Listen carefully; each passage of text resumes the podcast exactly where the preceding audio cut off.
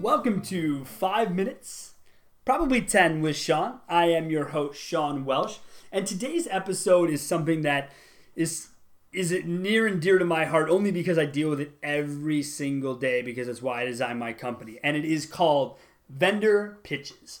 This is all things that dealers will run into or small businesses will run into being pitched by a vendor trying to sell you a service that will inevitably be oversold, underdelivered, and not accomplish half of what they told you it would accomplish. So I started that way. I don't mean to turn people off or upset vendors, but it's a reality. Okay? That's what I deal in is the reality of the situation because I see it the way I do, and I'm a third party, unbiased source. Let's start with getting the pitch. It starts with relentless phone calls and emails, which I appreciate, man. I'm a car guy. It's buy or die mentality with me. I totally understand it. But it doesn't really resonate much with dealers who are getting tons of other calls from tons of other vendors, right? So um, we take a little bit quieter approach, which maybe that's why we haven't grown as fast as some of the other widget companies out there, uh, mainly because we're not a widget, we're people doing work. Um, that might be part of it. But more importantly, I also don't uh, oversell and underdeliver. I am the opposite. I undersell and overdeliver. I was taught that very early on in my car career, and I continue that today as a small business owner. So, the vendor pitch what happens with the vendor pitch? Once they get a hold of you and they actually schedule a time i don't know if this ever happened to any of you but i've been blown off for vendor pitch. They don't even show up. And they don't even follow up. Now that could be because of my company. People think that we're middlemen or we're agitators or we're not really you know we're in it for the dealer um, which we are which we are. Uh, we don't like vendors. That's not true. That's not true. I don't like shitty vendors. And i think that goes for anything. I don't like shitty people. I don't like shitty food that's all things shitty. I don't care for it. Period. Doesn't matter to me. Um, it's not just a vendor thing. So if you take it personally, it's probably because I hit on a sore spot and you kind of feel like that might be you, but you don't want to say it. And that's fine. Um, so let's assume you get through to a dealer, through a gatekeeper, and you set up the appointment and you show up. You're probably, more likely, you're going to do it online. More likely. You're not going to be doing it in person. Either way, you're going to be using a PowerPoint deck. This PowerPoint deck is going to be full of eye catching confusion, just a bunch of nonsense. Normally, you'll find in these decks comparisons, increase in sales, which is a totally separate podcast, but that's BS, dude. Nobody is increasing your sales. Okay? You are the only one responsible for increasing your sales, all right? But that's, we're not going to get sidetracked here. Let's stick to the vendor pitch. So the pitch comes in and uh, it's all PowerPoint. Let's assume that they weren't in person, they were on the phone. I have had pitches, and I know some of you have had this as well, where they're in a very noisy environment and just don't care about my experience. They care about delivering their message. So I can barely hear it. Um, or in a situation where they're not really paying attention, didn't do their research prior, didn't look at the store, didn't find out if they have anything, they do. I don't know, let's just say that they're active in their community with, you know, uh, charities, right? But you come on the call and you're like, "Look, man, you know, you should probably get into charities if you're not already. And let me let me just let me just show you something I do for charities." Guys, the dealer's gone. They're done. They don't want to listen anymore because they already do charities and you didn't do your research. Majority of people calling are calling from call centers or call boxes. They're just crushing the phones trying to get people on the phone. So you'll have an oversell from the appointment. Once you get into the appointment, you'll be dealing with someone who might be the guy who created the product, probably isn't. In in my case, it, it is. So if you do call me, I, you will talk to me.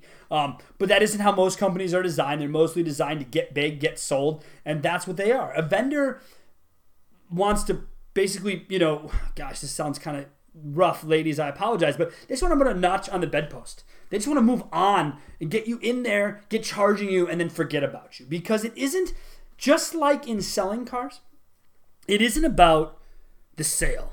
It's about the post sale, man. It's about the post sale. But again, I don't want to get into what I believe is yet another topic for another day. The vendor pitch. I'll tell you a really quick story. So before we start, close your eyes and envision one of these big, huge conferences, big shows, big, big, you know, booths everywhere, right? There's a booth, and I walk up. There are six people in matching suits and ties and whatever. And they're all standing there around doing nothing. I have a much worse term for this, but I won't use it here yet until I understand my audience a little better. But for the time being, we'll say they're sitting around doing nothing. Now, I walk up with my non dealer badge, because at these shows you're kind of branded who you are so people can see you from a distance. And uh, I walk up and say, hey man, I've got a client who wants me to demo your product. Because remember, folks, if you see the Car Biz Done logo show up at your booth, it isn't because I personally want to learn about what you do. It's because I have a client who wants me to learn about what you do. I've done enough vendor vetting. It takes me five seconds to realize it. So, again, I am not someone who's going to come to your booth to waste your time. I'm there because I have a prospect. No, you don't see them, but at the end of the day, every time you see me, just envision 50 clients standing behind me because that's what I bring to these shows. That's why I go and approach booths as I do. So, I approach the booth of, of six people in matching suits doing nothing. They see my badge. They immediately kind of turn away, but I'm unavoidable because I get into your face and I say to you, hey, can I get a demo? Guy goes, nope. I look at my business partner. We both laugh like, haha, funny bit. So, got that demo? No, we don't have time at this booth. We're extremely busy. Huh, that's weird. There are six of you in matching suits doing nothing, but too busy. Okay, all right. So uh, I have a client who wants to demo you, and I've got other countless clients who may fit into this if the product is good. Yeah, I don't care. So uh, yeah, go go call this number, talk to my sales girl, and she'll set you some up for after the show. How many of you think I did that? Anyone who answered, yeah, you did that, probably doesn't get me yet. That's okay, you will. Absolutely effing not. I did not do that, and I will not do that.